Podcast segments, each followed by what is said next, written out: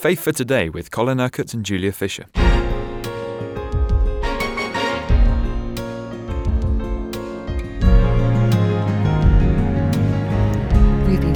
Close look at uh, two verses in Isaiah 9 this week, Colin. We've just been laughing that we've spent the whole week talking about two verses, but every word is so rich.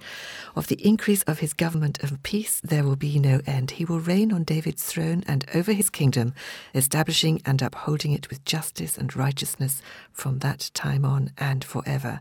Of course, this is all to do with the birth of Jesus. And we were seeing yesterday that um, Jesus is the one who governs in his kingdom. Uh, as believers, we are part of his government, and therefore, or we are under his government, let me put it that way. But also, we are part of his government. Uh, we'll come on to that a little later. But first of all, we have to let him rule and reign over us. We have to let him govern over us. He is Lord, he is King, he is the boss. Uh, he is the governor in our lives. That's that's the point. So we're not free agents just to do whatever we like and think that God will be tolerant about it.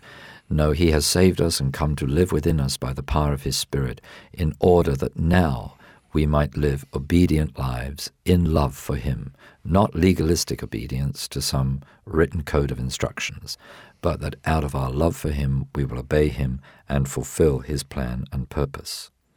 Now, uh, I made it clear that this government is the kingdom of, of God, that the kingdom is not a place, but it is the rule or the reign, or if you like, the government of God. So, in this prophecy, he will reign on David's throne. He will be a king in the line of David, which of course Jesus was. Uh, he will reign over the kingdom, not just the kingdom of Israel here on earth, like David did, but he will reign over God's heavenly and eternal kingdom. Now, how will he do this? Well, he establishes and upholds it with justice and righteousness. Now let's see what that means. His kingdom, his government, his rule, his reign could only be established on earth through justice. What was the cross all about? Justice. Sin had to be punished.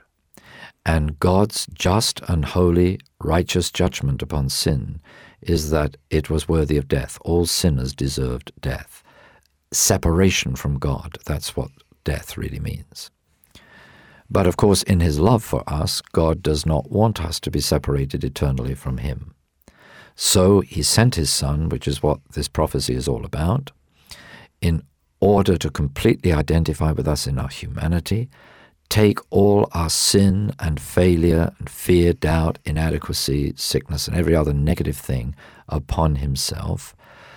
He paid the punishment for our sins so that the justice of God could be seen to be outworked.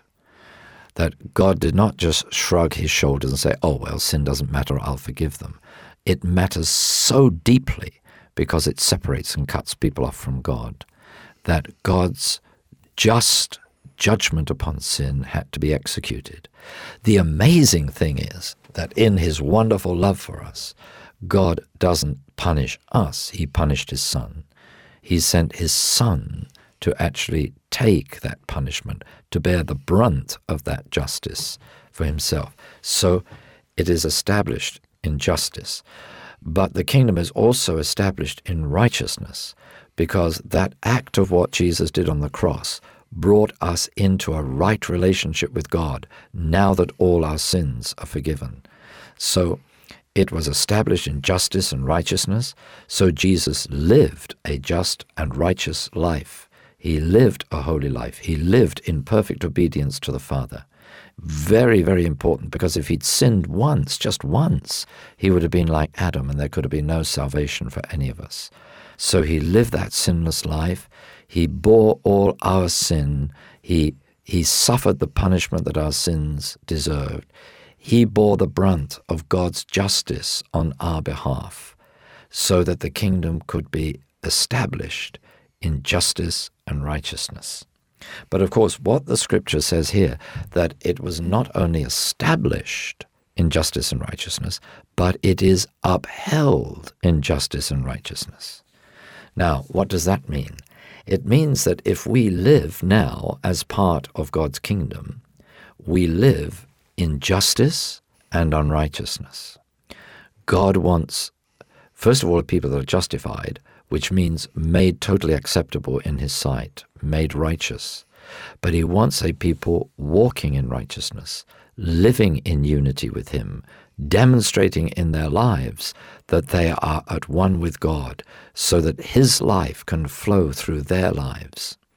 So the justice of God and the righteousness of God are now to be evidenced in our lives, just as those things were evidenced in the life of Jesus. So um, Peter says, Whoever claims to live in him, whoever claims to, to live in Christ, to be one with him, must walk as Jesus did.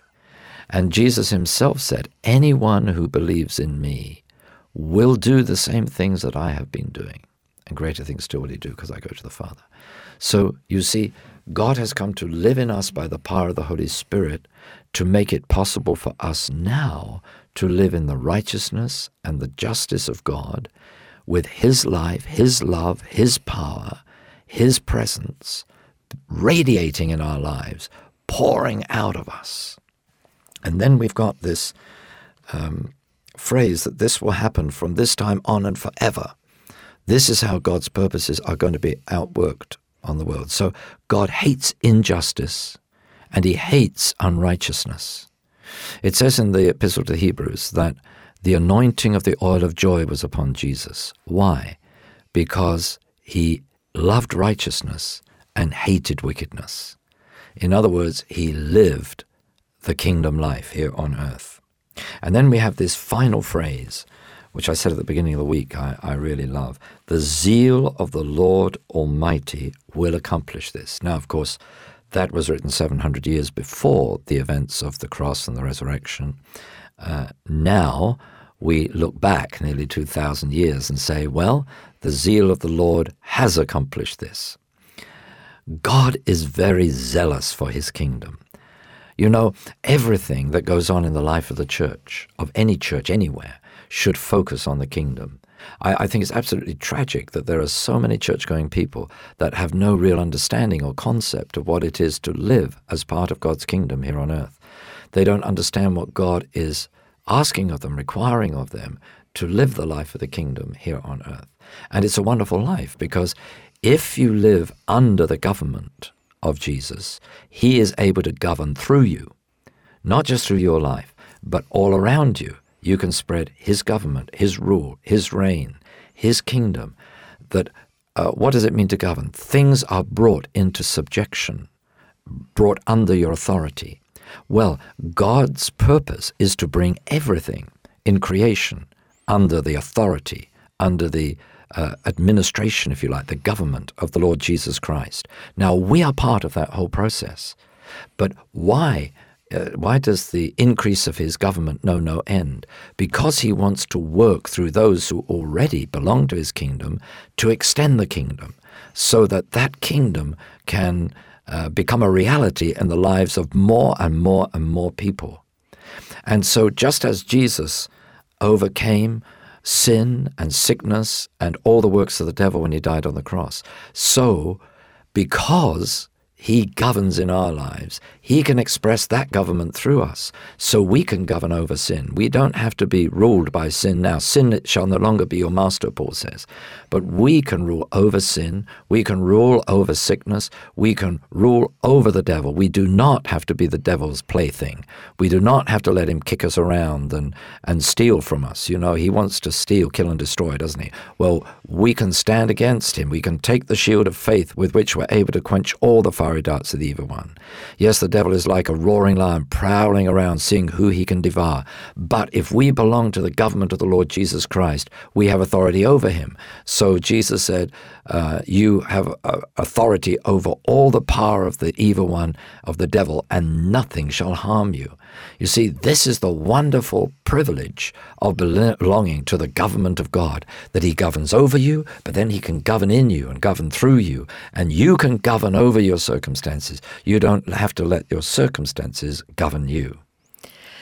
These two verses, really, that we've looked at so closely this week, make clear God's plan for redemption. But Colin, I was very interested to hear what you said about this lack of emphasis we have today on God's kingdom. It's almost as if the church has become skewed a little bit. Well, the, I mean, we're speaking generally now. Mm. All right, all generalizations are, are, dangerous because they're not true everywhere. Mm. But uh, generally speaking, the church has fallen into a grave error in trying to woo the world uh, instead of uh, you know you know it, it's it, it's tried to be world friendly. And the result is that you have a very worldly church in many places now. And a worldly church can never affect the world because it has been affected by the world.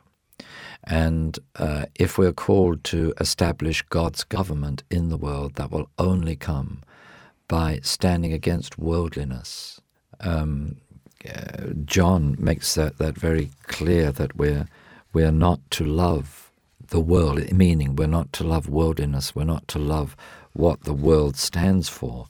Um, because, uh, as Jesus said at his trial, my kingdom is not of this world. So uh, we have got to stand against all those pressures of worldliness so that we can really uh, be faithful to God. John writes this Do not love the world or anything in the world, for if anyone loves the world, the love of the Father is not in him. Grave warning there. You've been listening to Faith for Today, presented by Julia Fisher. This program is sponsored by Kingdom Faith. For further information, visit our website, kingdomfaith.com.